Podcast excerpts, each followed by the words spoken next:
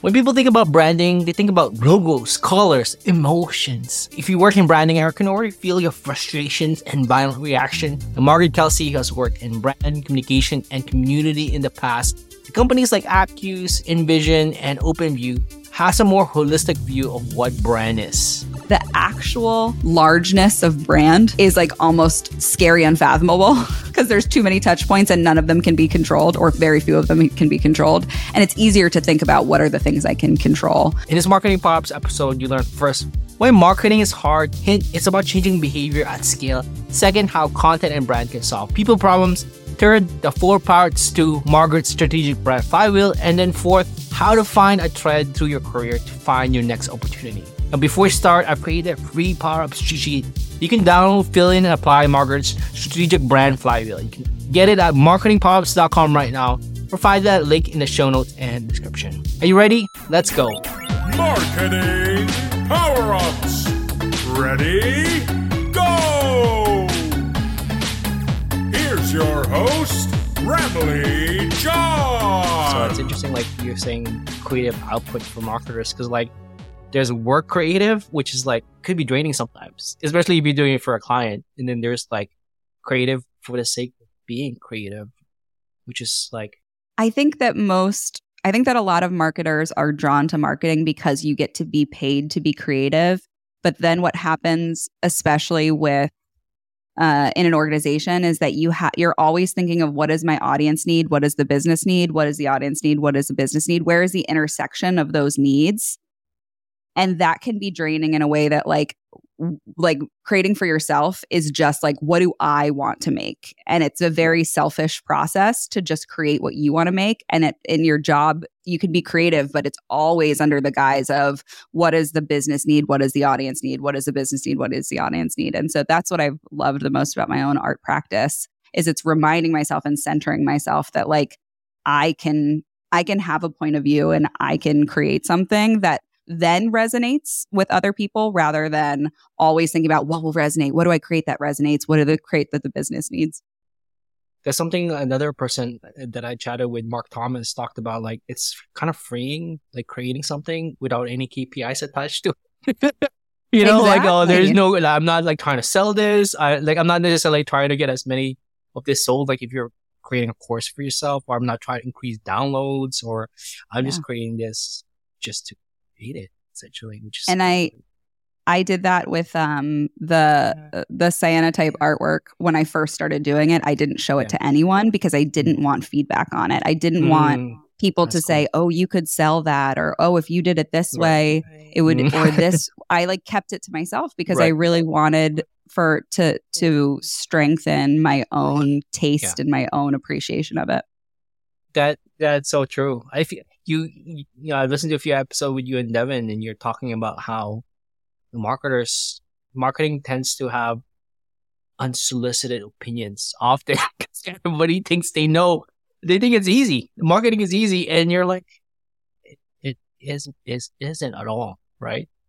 I think that, um, oh, I probably am going to stick my my foot in my mouth here. I think that if people think about marketing the right way, anyone could do it. I think yeah. that the problem is mm. is that the tactical um, application of marketing is very visible. So people see the tactics and think that they understand the strategy. Right. And I think that the other thing is that um, the other thing is that I think a lot of marketers have written for marketers for mar- martech companies have written articles about how to do marketing easily to try to attract yeah. Yeah. like like content marketers have kind of distilled marketing into something that seems easier than it is by writing for their job which is really funny kind of, that we kind of like shot ourselves in the foot there.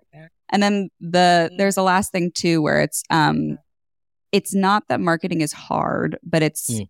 the fact that changing. human mm. thoughts and behaviors takes time and yeah. that's hard, right? It's hard to wait and it's hard to invest and it's hard to know if you're doing the right thing. And that can leave a lot of um, folks who are not traditionally marketers, like founders, um, very uncomfortable in investing for a long time into something that might not be showing any signs of success because it just like changing humans takes a long time. Yeah, it takes time. It, it, I mean, sure you have tactics, but like, no same tactic can work to change.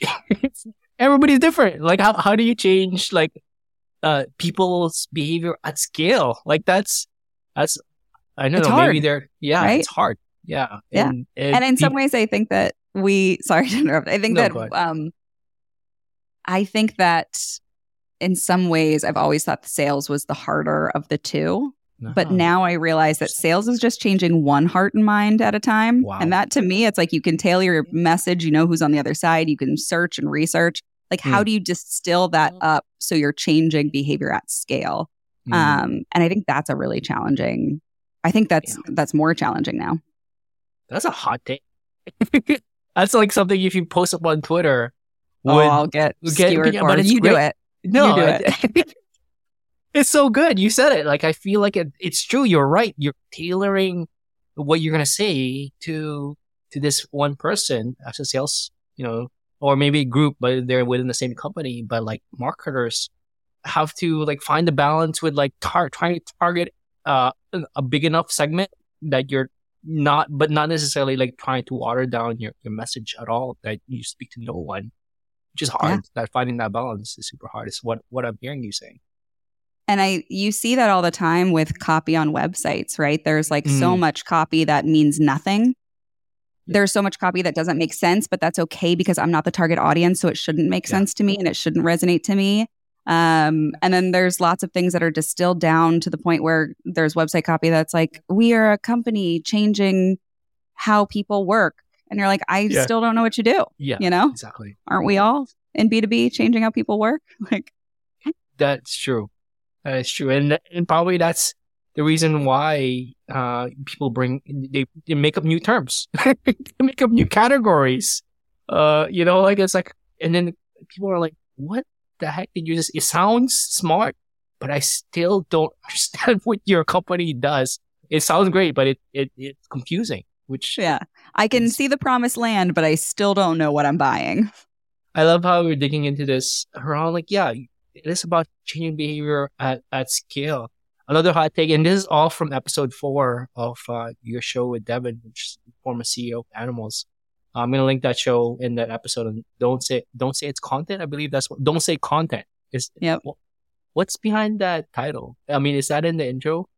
Just like So randomly- I don't think we've ever. I- I don't. I don't know if we've really explained it. Okay. But what we realized, what was happening, and actually the the eventual premise that's come out of our show is the fact that uh, what what I said before, which is that marketers make up a lot of terms that then end up meaning nothing. And I think that the word content is like that, right? And I think as a content marketer who I've heard the word content so much, right? Like I've heard Mm. founders say, "Oh, we just need more content." I'm like, Right. "What do you mean?" Right?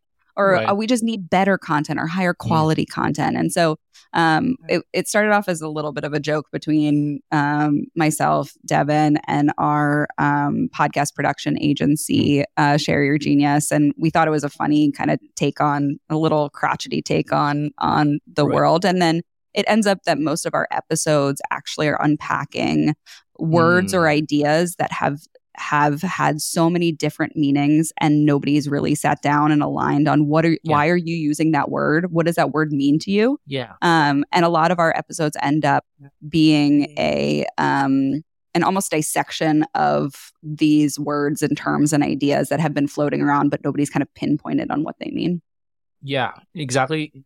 In the stuff that we talked about earlier around marketing is about changing behavior at scale is in episode four, which I'll, I'll, I'll link in the show notes. But there was another thing that you and Devin were talking about how it's like it's resonated so deeply within me where like, oh my goodness, I get it. You said product can't solve people problems. And I'm like, yes, it can't solve people, pro- it can't solve process problems. It can't solve culture problems. And I'm, I'm curious um, you know, what what is what is the meaning behind that for people who haven't heard that that that full episode yet? Yeah, I think that uh, the core of the fact that product can't solve Mm-hmm. people problems is I mean, maybe it'll be different in 10 years, but we're all human beings that come to work that are that are very complex, that have our own emotions, that have our Mm-hmm. own either rationality or irrationality, depending on the day. Um, and a product can sometimes solve a process problem, sometimes Yeah. solve a technical challenge, sometimes solve a piece of that. Um, but it can never I- identify what the people problem is behind the issue Mm. itself. Yeah. Um, and and again, maybe in 10 years with generative AI, it'll just be a bunch of bots talking to each other and we're sitting on the beach and, you know, drinking our pina coladas. But for right now, we still are human beings that show up to work every day and a product can only do so much. Um, and I think that the the conversation that we were having was the fact that your brand and your content programs and your customer success and your um, everything else that you do outside of the product can surround that same problem space that your product is trying to solve for and solve it for the ways that might help the people solve it right? So Mm. your your brand and your content programs and even your community can help solve the larger problems that your target audience is experiencing where your product maybe solves a piece of it and they can expand into holistically solving a lot more of those problems and that's where brand affinity starts to really Mm. um, increase because people feel supported. They feel your target audience feels like you really, really deeply understand them because you're solving for more than just the the problem that your product solves for. Yeah, and what I'm hearing is like really, you can't just like give the product and be like, you can figure this out. In certain situations, that it's possible, but for more, especially in B two B, I think you're you started talking about this this flywheel in in the, that episode. Uh, there's the four parts to it. Can you? What is that four parts? And you're you're like I said, you're already starting to dig into it. That that really contributes to making sure that you know your customers are as successful as possible. Yeah. So um, it's internal culture, external brand, content, and community.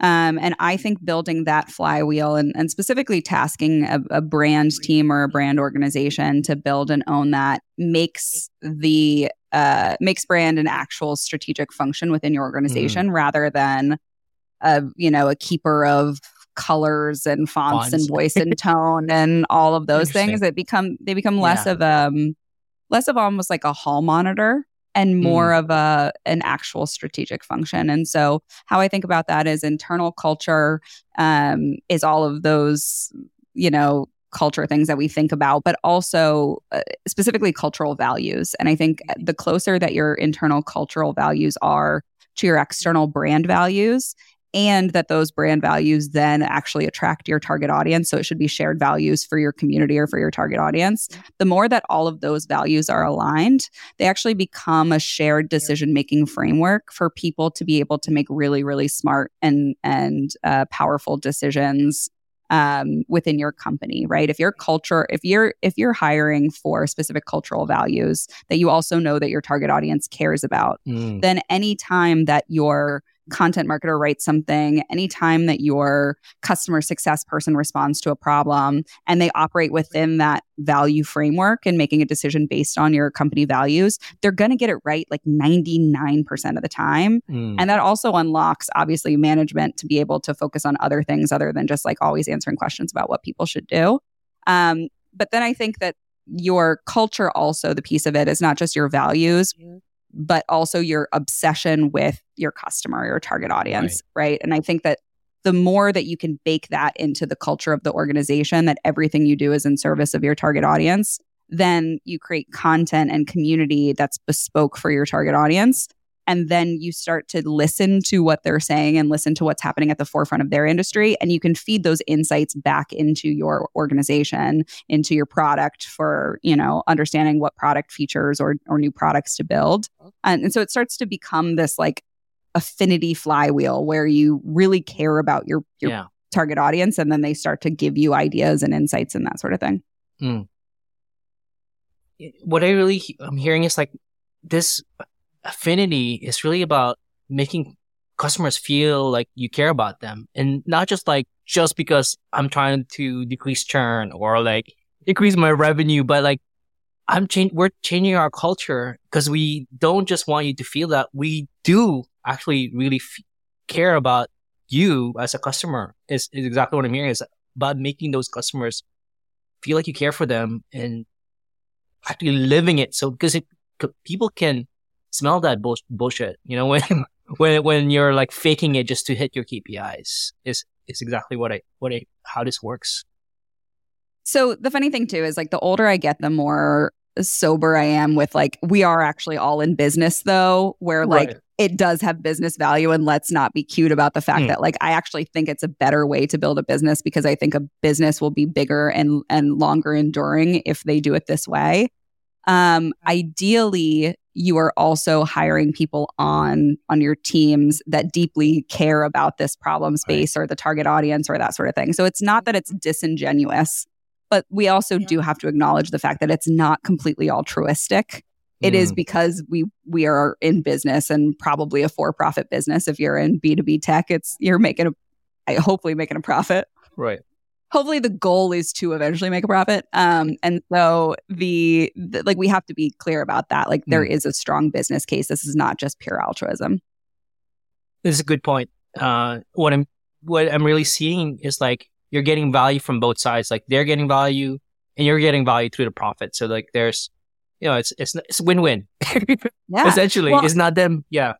And I think that the the important thing here, and I have said this now in a couple different places, and nobody's actually gotten as mad as I expected people to get, uh, which has been good. That I'm not stirring up too much drama, but I I fundamentally believe that the arc of software is that it is becoming a commodity. I think it's easier to Hmm. spin up tech than ever before. That's true. I think that um, even with generative AI, uh, non-technical people can code because they can just feed it and tell Yeah. it what it wants to build, and it'll it'll build it for you. So I think the arc of progress is that technology and software will continue to become a commodity. And I fundamentally know that commodities compete on brand and distribution.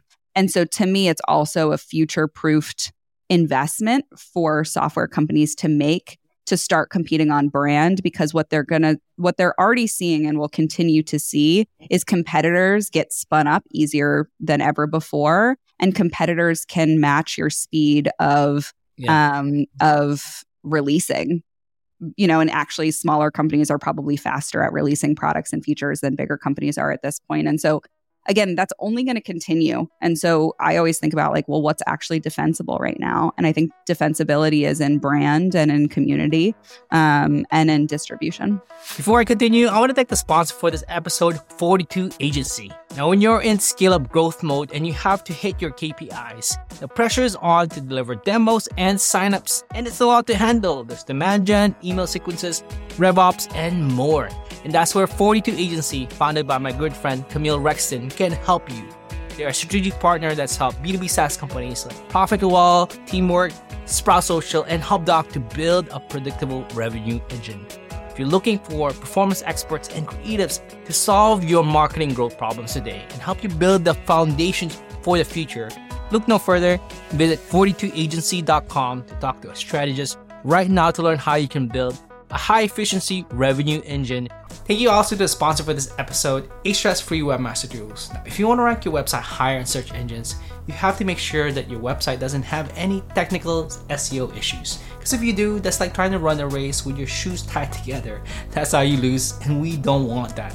Luckily, Ahrefs Free Webmaster Tools can crawl up to 5,000 pages to find 140 common technical SEO issues that could be holding your site back from generating valuable traffic can also help you find your strongest backlinks as well as analyze keywords you're ranking for and see keyword search volume and ranking difficulty for each of those keywords. You can sign up for free at ahrefs.com forward slash webmaster tools or find the link in the description and show notes. Well, let's get back to the episode.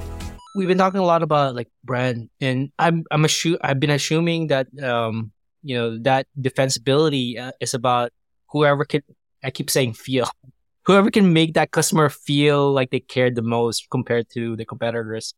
Is that how how would you define like brand uh versus like you know the what we you mentioned earlier, not just fonts and colors and Yeah. brand guidelines. you i think i think about it the same way that when we think about consumer brands right there is there is something that people when you buy a brand, it means something about your character or your personality trait or who you want to be or who you aspire to be, right? It's like little badges of honor of or badges of personality that happen with consumer brands and i think that that software companies and software brands can start to do the same thing where it mm. means something to use yeah. asana instead of you know another tool it means mm. I don't know, maybe you're smarter, maybe you're more organized, maybe you're whatever that is, right? Yeah. Like there is a feeling behind it and a and an attachment to either an ideal or a personality trait. Um, and the more companies can start to align to those things that their target audience cares about feeling and being, the more you can create mm. emotional resonance in your brand, right? Because it's not just like, oh, the products and the feature sets and the yada yada. It's what does this mean about me that I decided to make mm. this decision, this purchase decision, that I use this tool every day, that I've decided to change my workflow or my process in order to um, use this tool instead of another one. Um, and I think that's the powerful thing about brand. Mm. And all of that is like culmination of everything that they've experienced through your, like consuming your blog posts. Yep. Joining your community, going in your webinar, the clothes that the people wear from the company that is showing up on the webinar and the words you specifically use. Are your titles all caps versus like, is it sentence case? Uh, all of that culminates to that feeling that people get essentially so it's not just the font and colors, essentially. Yeah. And it's every touchpoint. And I think that can be scary to a lot of businesses to think about the um the largeness of brand. I think it's easy to kind of refine it and be like, oh, I only have to worry about those that checklist of items. It's fonts and colors and whatever. Not like it's mm-hmm. every email that anyone has ever sent externally. It's every single person that has my company attached to their LinkedIn mm-hmm. including afterwards where they go and what they do like mm-hmm. the the actual largeness of brand is like almost scary unfathomable because there's too many touch points and none of them can be controlled or very few of them can be controlled. And it's easier to think about what are the things i can control.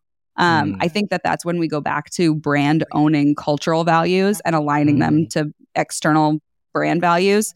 And then using your cultural values as decision making frameworks helps because it scales that process of every brand touch point feels like the same brand touch point because you're using the same decision making framework mm. to make the decision or to have the conversation.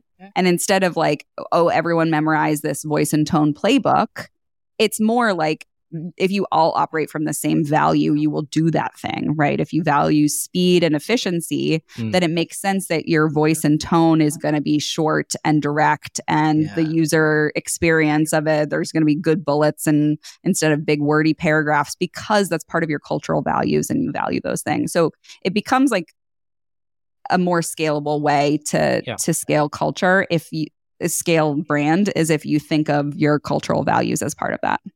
Yeah, that that's a great example. You know, if there's if speed is one of your values, don't don't give me like a thousand word sentence. Essentially, like just give me bullet points or like and or do I spend a bunch of time and research before I write the email back, or do I write the email back saying, "Hey, I'm on it," and let me do mm. some research and that sort of thing. Like, yeah. there's there's so many like um, decisions that can happen that if you base them on your values, the answer becomes clear rather than um, rather than kind of everyone doing their own mm-hmm. thing. That, that makes sense. You mentioned this uh, a little bit about like how this is a flywheel, how you know, I'm I'm trying to figure out how community feeds back to culture, and how I'm here I'm hearing or uh, thinking about it is that the more you learn about your customers and your community, the it kind of shapes your second iteration or maybe multiple iterations of your culture. Is that is that about, about right, or like did I did I get that wrong? Yeah, no, I, you're spot on. So I think um, with with community, we can think about it two ways. There's communities that already exist where your target mm. audience is already around a water cooler that exists, and then eventually you can create your own. Right? I think people get stuck there where they think that they have like their community has to be an owned community and it has to be a thing, and we got to you know use a tool. And I'm thinking of community as the biggest sense of the word, which is. Mm. Are there collective groups of people that feel like they belong to something, mm. right? And so when when we talk about that, like can we create a sense of belonging with a group of people? Yeah. Um, then I'm using that as the terminology of community rather than like a tactical application of like there is a software that builds community or a, a Reddit community or whatever it might be. Yeah. Um, and so when you invest in community, which is investing in participating um, with a group of people, providing value, um, participating in this sense of belonging that we all are together and sharing things and and have cultural norms and have whatever, you have a pulse, a finger on the pulse of what's happening with that Mm. target audience and you feed those insights back into the organization, knowing that not everybody in the organization can be so external facing, can s- spend so much time with the community. Um, I mean, ideally, everyone's kind of baked into it, and it's it's baked. But I, I think with with brand and content, they tend to to be able to live in that external world a little bit easier. Um, and yeah, you build those those insights, and if you need to update a cultural value because the culture of the community at large shifted, then you have your finger on the pulse to be able to recognize the signals that we all care about something different now or that the conversation has changed or even as silly as like the you know memes that the community uses has changed you know That's like that one's out this one's in. Like let's make sure we're adding that into our marketing materials mar- adding that into our customer success materials like all of those things like you can really start to um to make sure that everyone within your company understands the changes that are happening so that when they are using their shared decision making framework and their shared values to make decisions that they're spot on still making sure that everyone feels emotional resonance with your company there was like a hot take that you said in one of the episodes for Don't Say Content around the word belonging, that the opposite of belonging is fitting Oh, yeah. in. And I'm like, dude, that just like, Does that mess you up? Does that mess you up? yeah, up? and then it was like, shoot, that is so right. Cause like people think the opposite of belonging is like not fitting in, but like fitting in is about like trying to curve your edges so that you fit the puzzle. Whereas belonging is like every puzzle piece is different and they might not fit together in that in that picture, but they still belong essentially. Yeah, Yeah, I think it was Brene Brown that said that to me, and I, or not to me. That would be amazing if she said it directly to me. But uh, it felt like she just grabbed me by the collar and said Right. that directly into my eyes. I was like, "Oh, I heard you on that one." Um, but I think even going back to the beginning of the conversation when we are talking about um, having creativity outside of your um, your work practice, that's what that feels like to me. Is it feels like my own creative practice reminds me of belonging reminds me of my like being my full authentic self which Mm. sometimes can be such a, a a phrase that's said so many times that it means nothing but um that allows me the reminder that like it's okay to be different and then the experience of belonging is the accepting of people um in their their truest forms rather than everyone has to be um the same. And then it reminds me when i'm going and pitching marketing ideas or or um championing marketing ideas that the weird ones might be more interesting than the safe ones right? Like Mm. let's be a little weird here because we want to we want to reach out and accept and identify and um welcome the weird bits of others Yeah. rather than make sure everyone feels like we're all the same. It's funny you say that. I forgot who it was on LinkedIn. Maybe it was David Gerhardt, where like he showed like a bunch of um, companies within the same industry, and at some point they started looking the same, like same color, same fonts. They're like trying to fit in because they've gone enterprise or they've gone. I feel like this is like kind of bringing to point that hey, if you can't really accept um, others' weirdness if your company itself doesn't want to be weird. Yeah. Is, is that well, what's your take on that? Yeah, I I um I think that it is an unfortunate thing that happens as companies Hmm. get bigger as they start to get enterprisey, right? Like that enterprise blue always creeps into a logo or or you know what I, you know exactly Yeah, I know. I see- see about. it There's everywhere. like a Yeah, one enterprise enterprise, blue where company's brand goes to die. Um and I do think that that is unfortunate because I think that um it it, it starts to like you know muddy the water a little bit in Yeah. terms of of the the resonance um yeah, I mean, I think it, I understand why it happens, but it's just the the longer that you can hold on to the weird bits, the better. I think. I mean, this is a hard question because of hypothetical. But if you if you were in that company that's like going to the enterprise blue, would you be like, I'm outie, or is there something you is there something you could try to like, hey, hey, wait a second, like we're starting to go enterprise blue here and starting yeah. to like try to fit in. Like, I mean, I'm guessing it depends on your influence, but like, I'm curious. Uh, yeah, uh, I've definitely yeah.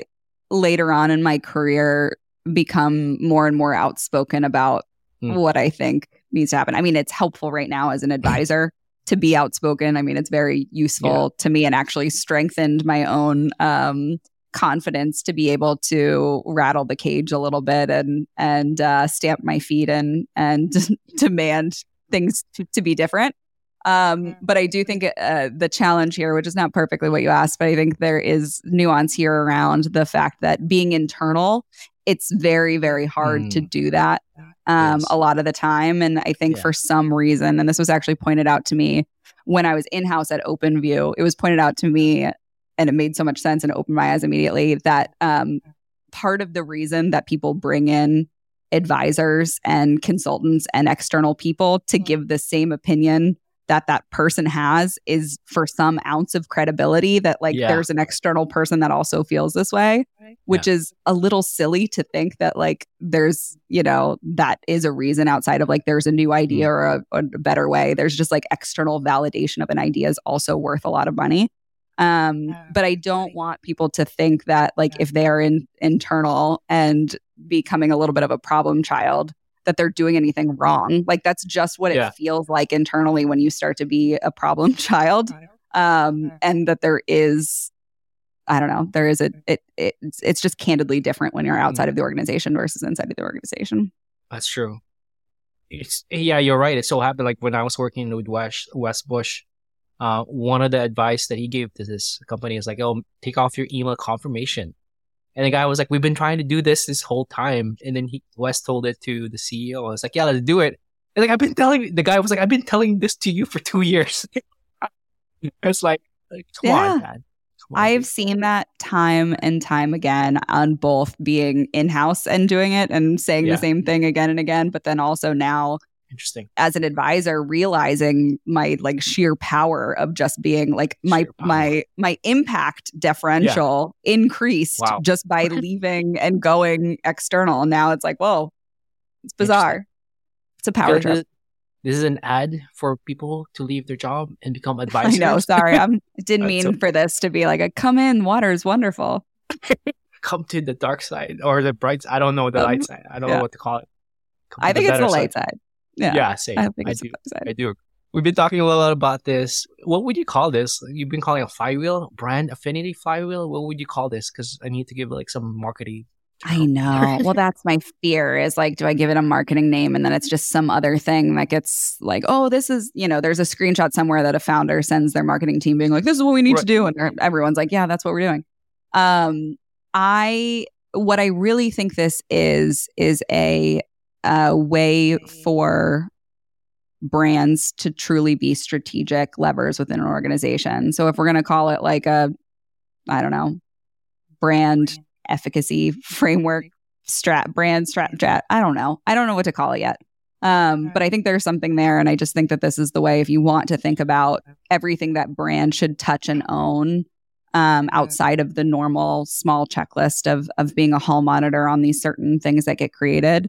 Um, this is what I would put under their purview um, mm. and their influence to make sure that that it's truly a, a strate- strategic and impactful mm. organization. That that makes sense. A brand efficacy lover or five. Yeah, or, I don't know. Yeah, don't try to we'll make it don't try to lock it down.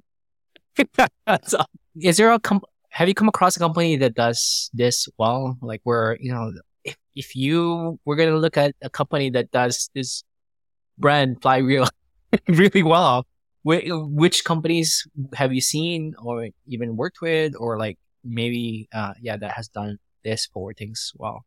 It's so funny. I feel like when in that same podcast conversation, Devin and I were talking about the fact that, um, and it could just be that that is where we're at in our own careers right now. But the ones that we think about are the ones that did this back in, you know, 2014, 2015. Like I think Buffer was really, really great at this, still is. Um, I think that um like Zendesk, Mm. Wistia, um, Wistia. there there had like there was companies that cropped up around that time when like PLG was not even called PLG yet. It was Yeah. I don't know, we were calling it like B to C to B or something. And um we didn't have a name, the the name PLG yet for it. But um there was this understanding that if you needed to build a uh, go to market motion that requires a, a free trial or freemium experience, you need to have a large uh, funnel of of free acquisition, and that comes from attracting as many people from your target audience as possible as cheaply as possible, and that tends to be in this you know brand top of funnel content community inbound marketing jargony jargon and jargon but it was that kind of movement um, that started, I think, for software companies to uh, begin to think about how do we look at not how we how do we look at our the finance and procurement person that's going to make this decision that then the software is going to get rolled out through the company but truly how do we target the end user and get them to care about our our company? And i think that um, i'm sure there's fantastic companies doing it right now but i think the ones that always come back to me are the ones that i kind of grew up alongside of when i was at InVision when i was watching them all do it too and and we're kind of sharing um, tactical implementation of this stuff That makes sense. Yeah, those are some really classic ones. Uh, one one that I've recently come across, how it's been around for a while, is around Gong. They've been using a lot of memes. Oh, yeah. we, we talked about quite a Gong's bit. great Yeah, and then they have I don't know if I think they have a customer community, uh, but they've re- they've really like gone all in being weird with with his Yeah. social posts. Yeah. And a strong um a strong uh content program and then I think too that they're um like people who use Gong will say stuff like, "Oh my god, I love Gong." And I need Gong, and like it's like the that kind of affinity of like like I don't know, Right. like I've seen the Gong, like I can vision envision the Gong logo in my head very easily, and that's Same. probably because I've seen it on a T-shirt and a you know, and people Yeah. are wearing it proudly. I love it. I thank you for for sharing this. I actually want to. Uh, any final before I shift and talk about career power ups? Any final words or tips to to marketers who are tuning in around brand, around this flywheel, around like yeah. I think a, a a huge kind of blanket recommendation right now is to not be too stuck in the work you have been doing.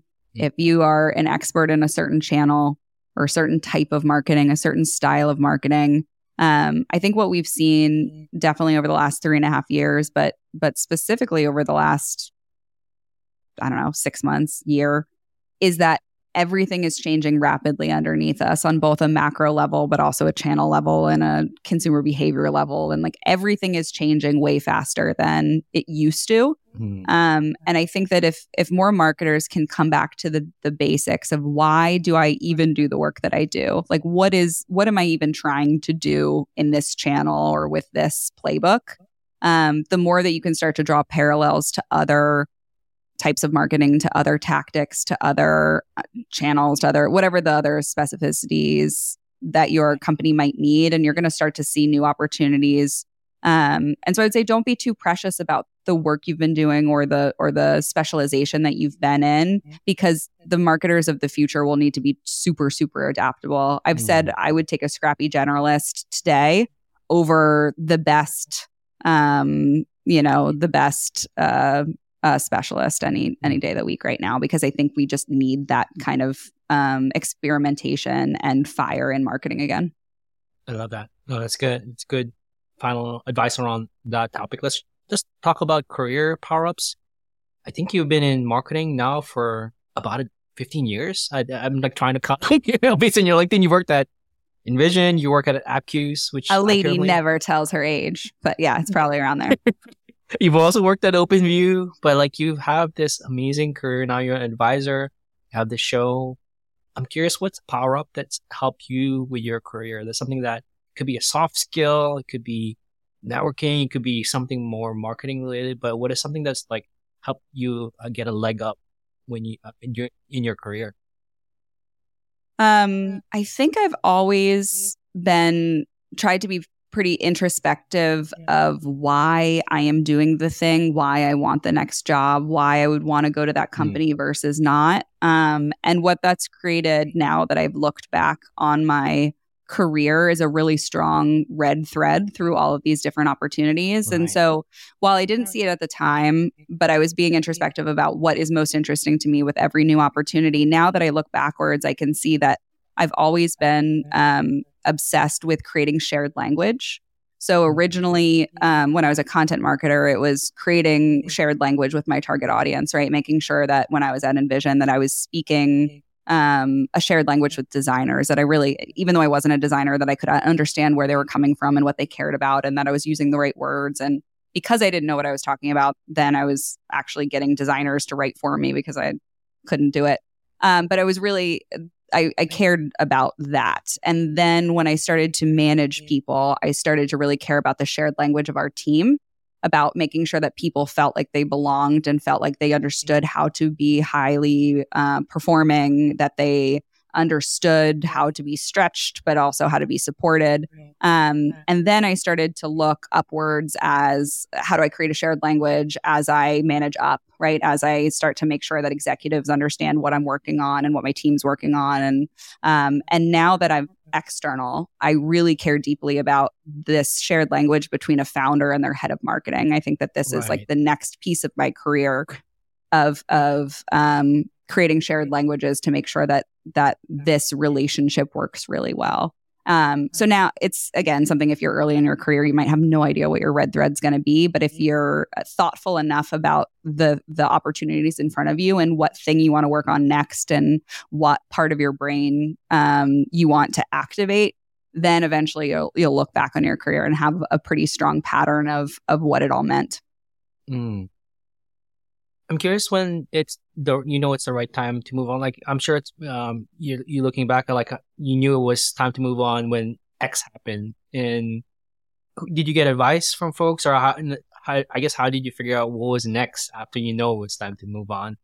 Yeah, sometimes it takes a while from me Yeah. from when I know it's time to move on to figuring out what's next. And um, I think that's a, a normal occurrence to kind of be done with it before you even know what's what's the next thing.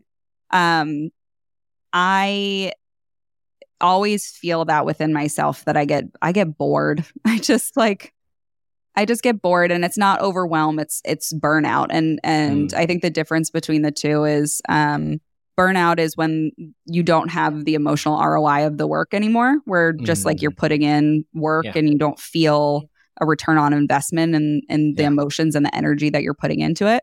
Um, so that to me is a very big signal. Wh- whether the opposite of that is overwhelm, where you have so much to do and maybe you love it all, but you um, you you know have a lot of work on your plate and you're feeling chaotic and overwhelmed. Overwhelm can usually be solved by taking time off and taking a vacation and taking a break. Yeah. Burnout is rarely solved by that because you come back Mhm. to the same situation where you give energy and you don't get it in return. So to me, it's a very clear signal when I've burnt out, not because of overwork or or anything like that, but just because the the emotional ROI isn't there. That's a, a very clear signal to me. And and when I feel it coming on, it's it's almost a little sad sometimes because I'm like, oh, damn it, I've solved the interesting problems and now I'm done. That's an interesting concept, emotional ROI. This is actually the first time I've heard. It. I understand, like it totally makes sense when you say it. Like your, the emotion you're putting into it is not you. You don't feel like you're getting a return. Like you're, I guess, talking about affinity and Brad. you're not. You're not. You don't have that sense of affinity now for Yeah. that work, the team, or maybe that company, or that I'm not entirely sure, but whatever it is, there's you've lost the affinity has gone away. Essentially. Yeah, exactly. in terms of like uh, you were talking about uh, you know when it's time to move how do you find like how, i guess I'm, I'm i'm trying to figure out like well how do you find your next step? Do you like i'm talking about like do you have any advisors or like you just start looking when you know it's like you've lost that affinity or like what would be your how do you do it in the past? And for people who are tuning in who might be feeling that emotional roi uh, what would be Yes. the steps you would give to them? So I'm a little woo woo with this, and I um, fully believe that when you start to make um, a little bit of effort, the universe will start unveiling opportunities to you. Mm. And so I think the first thing is you just have to make some sort of movement to what you want that's different, whether that's reaching out to people in your network. Um, I hate the word, like, I think the term networking is like, like one of those like old fashioned words where I like I don't Yeah. really like to network, but I like to talk to the people that I like to talk to that I has in my I guess network. Um, so part of it is that you start putting out the feelers, you start understanding what it is, you start to maybe even have um, conversations and recruiting calls and things like that, um, and you see what feels good and not good to you, right? And I think Mm. um, part of me is is I usually make my own kind of decision making framework on what things I value in a next opportunity, um, what things I want, what things I don't want. But that only really comes from me having a couple calls and starting to research companies and starting to understand it. And so when I was leaving OpenView, I was starting to think about that of like, what is my next step? And and my decision framework was was much different than it used to be, which was what was the next um, in house job that I wanted. Um, instead, what I really wanted this time around was I I cared a lot about decoupling um, uh, impact had, money made, and hours worked, and I wanted each of those to be independent levers because I wanted to explore what enough was for each one of those things. You know, I've been in high growth startups, I've been in a venture capital firm, um, I've been in these places where um, hours worked was a pretty locked in thing right. you know? You didn't get to really play around with that. It was like a lot um, and also in marketing it's not a variable business or it wasn't really a, a variable comp structure. And so money made when you join a company is also Yeah. pretty locked in. The thing that you Mm. can kind of play around with is impact had but that's organizationally um, depends on the organization and the structure and the team and all these different things. And so what I became obsessed with in this last time around was um, once those things became really clear to me, I was like, the only way to have those, each of those things be independent levers is to go off and tr- try to build my own business so I can play around with what enough feels like. That's such a good framework or like a mental model, like that three levers, that income made, uh, the impact made, and the third one was time. Time. Yeah, time hours worked, like how much time I, and it's really Right. funny because what I realize is I'm a total impact junkie. And so um, I used to think like, oh, how much hours do I actually need to feel like I've used my brain in a way that because I it's not zero. Like I Yeah. candidly, when I was on maternity leave, I was desperate to use my brain in a in a strategic way again. Like I was, it's not zero hours for me. Like I need some of this work in my life, which was also a really great realization to Mm. understand that I don't have to do this. I really want to do this. Mhm. Um, but the hours worked. uh, What I realized was like, as long as I'm having impact, I am Mm. limitless. It's true. And that impact, especially as you scale up your advisory, you do more courses, you you can lower your hours worked and increase your impact and income made, which is like, I guess another reason why people should come to the the light side of thirty. The water's wonderful. Come on in. so don't tempt don't tempt us. I know. I know. I'm just joking. That's what I've I feel like do I lot of- need a disclaimer of like I am not. I am not trying to influence anybody to leave their current job, especially if I have a That's so contract with funny. you where I'm not supposed to bring people away from your company. You're you're changing behavior at scale. Oh God, That's funny. Something I've been thinking exodus. thinking a lot. Mass. It is happening. I feel like people are becoming more aware of this, like with layoffs and like, you know, like it's not as secure as people think, like working at a full-time job because you're locked into hours and you can't, con- there, you can only control so much of those three levers. Yeah. You know, like actually you can't really control any of those levers unless you're, you have some kind of Impact. leverage. You can Yeah. kind of like have more impact, have less impact, care more, Yeah. care less kind of thing. But like. That's the only one that you really get to and that's why people like that's why that whole thing around quiet quitting was was going around is because it's like really the only lever if you're full-time employed that you can um do is kind of this hours worked impact had thing where you just kind of coast right? You maybe work less hours and have less impact and but you still make the same amount of money and like that's quiet quitting is those levers kind of in that in that um position. So um I think that the the to your point though about like a marketing exodus right now, it is really interesting because I think it's not the worst thing in the world. I think more companies are looking, especially as everything is changing and shifting, they're looking at scaling their marketing team as more of a, a fractional or freelance way. Like I feel like a, a, couple years ago, we wouldn't have never thought of having, uh, you know, a freelance brand designer or a freelance whatever yeah. it might be. And now it's kind of baked in that you're going to have a lot of freelance support on your marketing team. And so I don't think it's the worst thing that there's a lot of folks leaving or getting fired from full time roles and starting up their own freelance businesses or or fractional businesses. I think that that's probably what both um, businesses want and need at this moment when they're trying to figure out their strategy. Um, but I also think that the the reason that this is happening is because um, marketers have kind of lost their way for a little while. Like we mm. were starting to be a little fat cat syndrome where there was money going around. We didn't have to yeah. be super efficient with what, how we were spending it.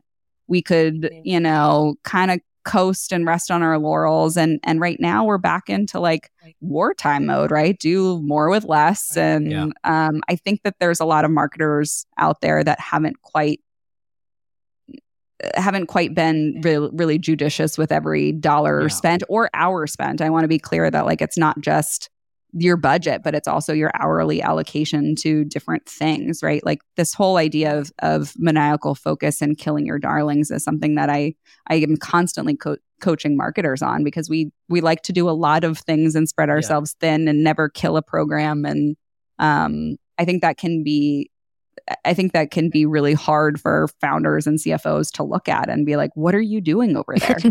I, I feel like the reason why this they're doing uh, marketer marketing teams are doing a lot is like there's that insecurity. Like it, some of marketing is hard to measure. So by measuring the number of blog posts we put out or the number of videos or the number of webinars, like hey, that's measurable, but like some of the stuff is like it's hard to measure in terms of uh in term, I mean I'm sure this you know, attribution is hard. yeah. Oh. And this is the thing if you're only measuring attribution, yeah. then it is really hard to know what to kill. But if we're thinking of marketing as essentially two functions, yeah. the first is saturation of channels where your target audience lives with a consistent message that mm. resonates. So you're hijacking frequency and recency bias. You're staying top of mind with your target audience. You're not even converting them yet. You're literally mm. just saturation of a channel with a message that resonates. The second part is identifying signals of readiness and then converting those people, right? Mm. So attribution can happen in that second part. And you maybe have some attribu- attribution to the first part. But what we need to do is know that like there's ways to goal and measure each of those marketing functions, right? Like some people call it brand and demand. Some people would like, there's, we've again muddied up the waters with all of these terminologies around what these things actually are. But if we can agree that marketing is fundamentally those functions, then when we start to look at, okay, all of our like brand and like content programs, the the goal is a consistent message in a mm. channel that our target audience lives already lives in. So it's like consistency, resonance of message, whether like, and we can test that in lots of different ways. And the goal is not actually even converting yet on that point. It's literally just did we do the thing? Did we do the thing? Are we consistently showing up? Are we in that feed? Are we in their inbox? Are we in their uh, physical, you know, direct mailer mailbox? Um, and so I think that um, we have to think of marketing as both of those things and not just get so lost in attribution land where we're saying, oh, well, you know, everyone that came through actually was first touched attri- first touch attribution goes to this thing, even You're though right. they heard about us for five years on our podcast before they um, actually had the the pain point enough to come inbound through the thing that worked. So, um, yeah, that I'm always fighting against that because I think that if we're only going by attribution, we're missing a big piece of the pie. So good. It's so true. I love I love that. Like really to like cut down. Um, I'm curious. I feel like once again, this is a, this feels like an ad for people who want to get into advisory. But if you had a, what kind of advice would you have for marketers who are like they're they are in that mode where like they're looking for the next thing and they're like considering advisory, uh, doing advisory role. You already talked earlier about like reaching out to your network and asking like advice and like you know opening up doors. any other any other tips that you would share for people who might want to step into uh, what is that called? The warmer water? Or or the yeah, know, water, Uh, yeah, the the ba- I don't know bathtub temperature water. Um, it is my advice is as you're thinking about doing it, absolutely go talk to people who are already doing it, who are in in the uh, have their own businesses. They will all tell you conflicting information on how to do your business, how to structure your fees, how to package your work, how to do whatever. That's fine. Take all of those inputs and then figure out what would be right for you. Um, I think the other piece is like understanding why you're doing it and what you care about, Mm. right? Like I have um, the same work that you do for brand values, right? You can do for your own personal value work, your mission, vision, values, what you care about in this world. Um, one of the ones that I deeply care about is this actually this like web three value of subtraction. And so this idea is that Mm. We um i have it written on my board over here. We push opportunities outwards. We're thrilled to see others succeed. We try to matter less. And so that's Ah. core to my business philosophy that i've i've brought in to the point where i'm graduating people that i could easily keep on a retainer for Mm. more months but i want them i want to matter less. I want them to fly. I want them to go and do the thing by themselves. And so it's a it's a really it's something i care deeply about but then it turned into a business value um, that uh, I think is good for the long term for the business, but definitely in the short term is a little a little scary to kick people off your roster. Um, but I think understanding what you're doing it for, what you care about, um, really helps you in in your journey, and also will help you understand that um, those buckets of enough. I think I had a, a really good friend.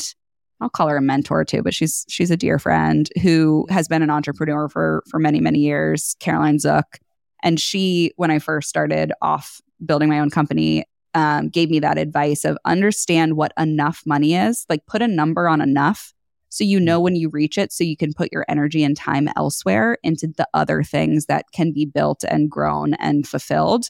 Because if you if that if that number isn't set in stone somewhere of like that is enough now i can go worry about other things um, you will be blinded by chasing the increase of that number and not settle into um, a world in which you can truly do make a life that's aligned to your values. So I think that was really great advice. I think the the last thing that I would leave you with um, is it was on the tip of my tongue and now I'm blanking. Go talk to people about it.